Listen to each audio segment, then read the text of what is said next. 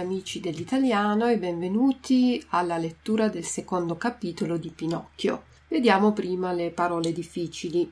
In questo capitolo c'è una parola che si dice scherma e scherma è un tipo di sport che si fa con un'arma non violenta, è una specie di spada che si usa con due duellanti di solito sono vestiti di bianco e hanno una rete davanti alla faccia e devono duellare. Scherma è uno sport con una spada. Poi, come secondo vocabolo, rizzarsi in piedi. Rizzarsi in piedi vuol dire alzarsi in piedi in modo anche molto veloce. Alzarsi e rizzarsi è la stessa cosa, sono sinonimi. Poi c'è un aggettivo, arzillo, arzillo con la Z, è per descrivere una persona molto vivace, di buon umore, con molta energia, arzillo. Montare su tutte le furie vuol dire arrabbiarsi moltissimo, diventare furioso, no? La furia è in realtà una bestia che vive non in cattività, sono animali violenti. Essere una furia, essere come un leone, no? Molto violento, montare su tutte le furie, quindi è arrabbiarsi. Poi c'è un vocabolo, polendina, che è il soprannome che ha Geppetto. In realtà nel libro è con la D, polendina, ma il nome vero è polentina. Conoscete sicuramente la polenta e questo piatto che non piace molto in Germania, fatto con la farina di mais ed è molto giallo. La polenta è gialla e quindi viene usato polentina, polendina per descrivere Geppetto che ha una parrucca gialla del colore della polenta. Gran turco è una pianta che viene dall'America, ha la forma di pannocchie e in queste pannocchie c'è il mais. Quindi dal Gran Turco si, si può ottenere il mais e anche la farina di mais. Abaco è una tavola, oggi non esiste più, ma eh, si usava una tavola per i calcoli, per l'aritmetica.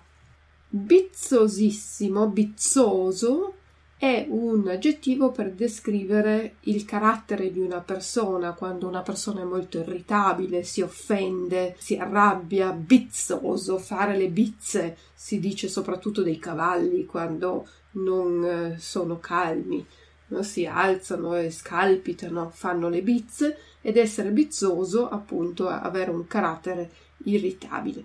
Buscare Buscare in realtà si usa di solito per cercare, ma in questo capitolo ha il significato di prendere. Buscarmi in riflessivo, riflessivo vuol dire prendersi. Acciuffare, acciuffarsi, acciuffare è un, un altro modo per dire afferrare, prendere, afferrare, prendere. Graffiare invece lo sapete tutti, so, è quello che fanno i gatti, kratzen in tedesco, no? graffiare, usare le dita, le unghie per fare del male. Mordere, mordere vuol dire stringere qualcosa tra i denti, mordere. Sbertucciare è una parola che oggi non si usa più, Sbertucciare, noi nell'italiano moderno diciamo prendere in giro, ecco, prendere in giro qualcuno. Brizzolato è il colore dei capelli quando uno ha una certa età il colore dei capelli non è più biondo, non è più nero, non è più rosso, ma è un po' bianco, un po' grigio. E questo sale pepe, questo grigio, bianco, grigio, eh, si dice brizzolato. Stringersi la mano vuol dire darsi la mano. Stringere è un po' più forte, stringersi la mano, darsi la mano. Cagione, cagione è la ragione, la ragione oppure cagione. Poi abbiamo scossone.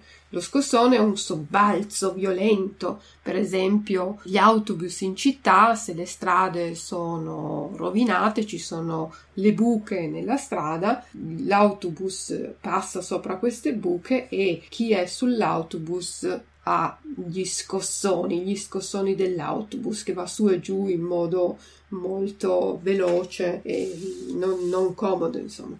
Sgusciare dalle mani, sgusciare deriva da guscio, guscio è il guscio di una noce, per esempio la parte esterna. Sgusciare vuol dire venire fuori.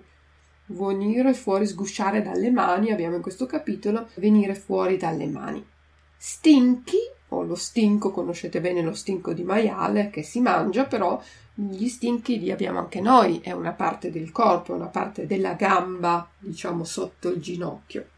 Asino ha un suo sinonimo e il sinonimo di asino è somaro, somaro, e si può dire anche per una persona non intelligente. Perdere il lume degli occhi, il lume è la luce, e si dice quando uno si arrabbia, si arrabbia talmente tanto da non vedere più. Mm, si dice anche vederci nero, mm, ma si dice anche perdere il lume degli occhi, essere così arrabbiato, così furenti da non vedere più. L'ultimo vocabolo è darsene un sacco e una sporta. Ecco, un sacco è un grande contenitore, una sporta anche, che sono due oggetti che contengono molti altri oggetti, per dire molto, quindi darsene, darsi molte botte, picchiarsi molto. Questi erano i vocaboli più difficili e adesso andiamo a cominciare. Capitolo 2.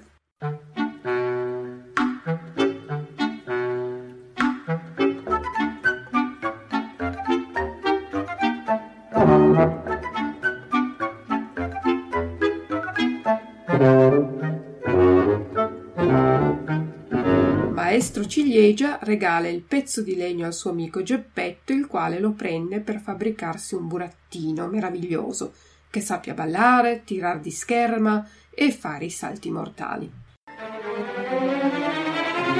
In quel punto fu bussato alla porta. Passate pure, disse il falegname senza aver la forza di rizzarsi in piedi. Allora entrò in bottega un vecchietto tutto arzillo, il quale aveva nome Geppetto. Ma i ragazzi del vicinato, quando lo volevano far montare su tutte le furie, lo chiamavano col soprannome di Polendina, a motivo della sua parrucca gialla, che somigliava moltissimo alla Polendina di Gran Turco. Geppetto era bizzosissimo. Guai a chiamarlo Polendina. Diventava subito una bestia e non c'era più verso di tenerlo. Buongiorno, mastrantonio, disse Geppetto. Che cosa fate costi per terra? Insegno l'abaco alle formiche, buon provi faccia. Chi vi ha portato da me, compar Geppetto? Le gambe. Sappiate, mastrantonio, che sono venuto da voi per chiedervi un favore. Eccomi qui, pronto a servirvi, replicò il falegname, rizzandosi sui ginocchi. Stamani mi è piovuta nel cervello un'idea. Sentiamola ho pensato di fabbricarmi da me un bel burattino di legno, ma un burattino meraviglioso, che sappia ballare, tirare di scherma e fare i salti mortali. Con questo burattino voglio girare il mondo, per buscarmi un tozzo di pane e un bicchiere di vino. Che ve ne pare? Bravo Polendina! gridò la solita vocina, che non si capiva di dove uscisse. A sentirsi chiamar Polendina, compar Geppetto diventò rosso come un peperone dalla bizza e voltandosi verso il falegname gli disse imbestialito Perché mi offendete? Chi vi offende? Gli avete detto Polendina. Non sono stato io. Sta un po' a vedere che sono stato io. Io dico che siete stati voi. No, sì, no, sì. E riscaldandosi sempre più venne dalle parole ai fatti e acciuffatisi tra di loro si graffiarono, si morsero e si sbertucciarono.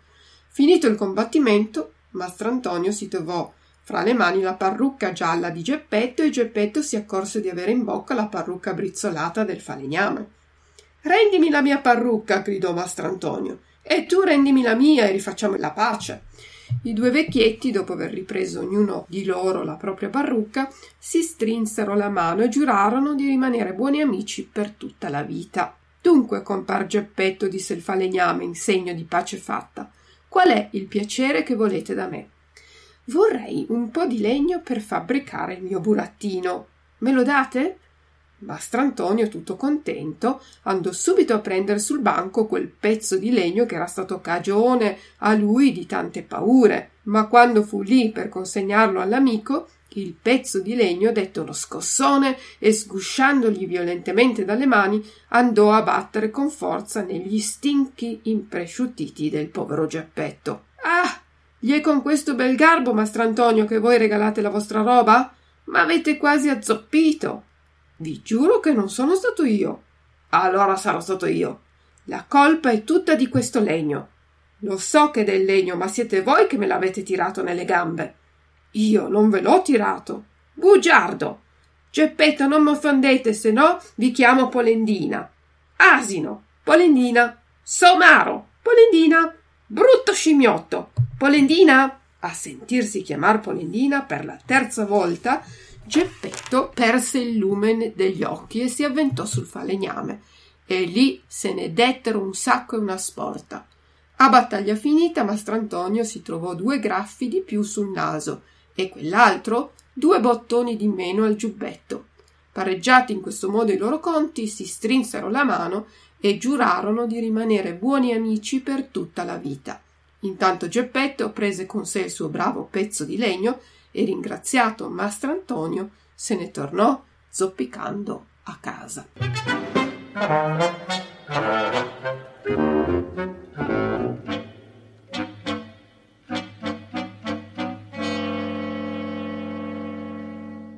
Adesso vediamo la traduzione delle parole che abbiamo visto all'inizio. Scherma, vi avevo detto che è uno sport con armi non violente, in tedesco fechten scherma, fechten, mentre rizzarsi in piedi o alzarsi in piedi, aufstehen. Arzillo è il carattere di Geppetto, abbiamo detto pieno di vivacità, di buon umore, munter, rüstig. Montare su tutte le furie, arrabbiarsi, wütend werden. Gran Turco, Maiskorn, Maiskolben, Abaco, Abacus, bizzosissimo, launenhaft, störrisch, bockig, bizzosissimo. Buscare, prendere, cercare, cercare, buscare. Acciuffarsi, afferrare, prendere ergreifen. Graffiare, kratzen, mordere o stringere tra i denti, beißen, sbertucciare jemanden o etwas verspotten, brizzolato graumeliert, stringersi la mano, Hände schütteln, cagione, ragione, Ursache, scossone, sobbalzo violento, heftiger Stoß, Ruck, sgusciare dalle mani, entkommen, entwischen, stinco, Shinbein, asino somaro, esel, perdere il lume degli occhi, non vedere bene a causa della rabbia, nichts sehen, vor Wut nicht sehen, darsene un sacco e una sporta, sich prügeln, sich heftig prügeln. Questo era il secondo capitolo, quando Geppetto va a trovare maestro Ciliegia a chiedere il pezzo di legno, maestro Ciliegia regala a Geppetto il falegname il pezzo di legno e adesso Geppetto va a casa con il pezzo di legno. Ci sentiamo alla prossima puntata, al capitolo numero 3. Per oggi vi saluto e vi do appuntamento alla prossima puntata. Ciao ciao da Luisa!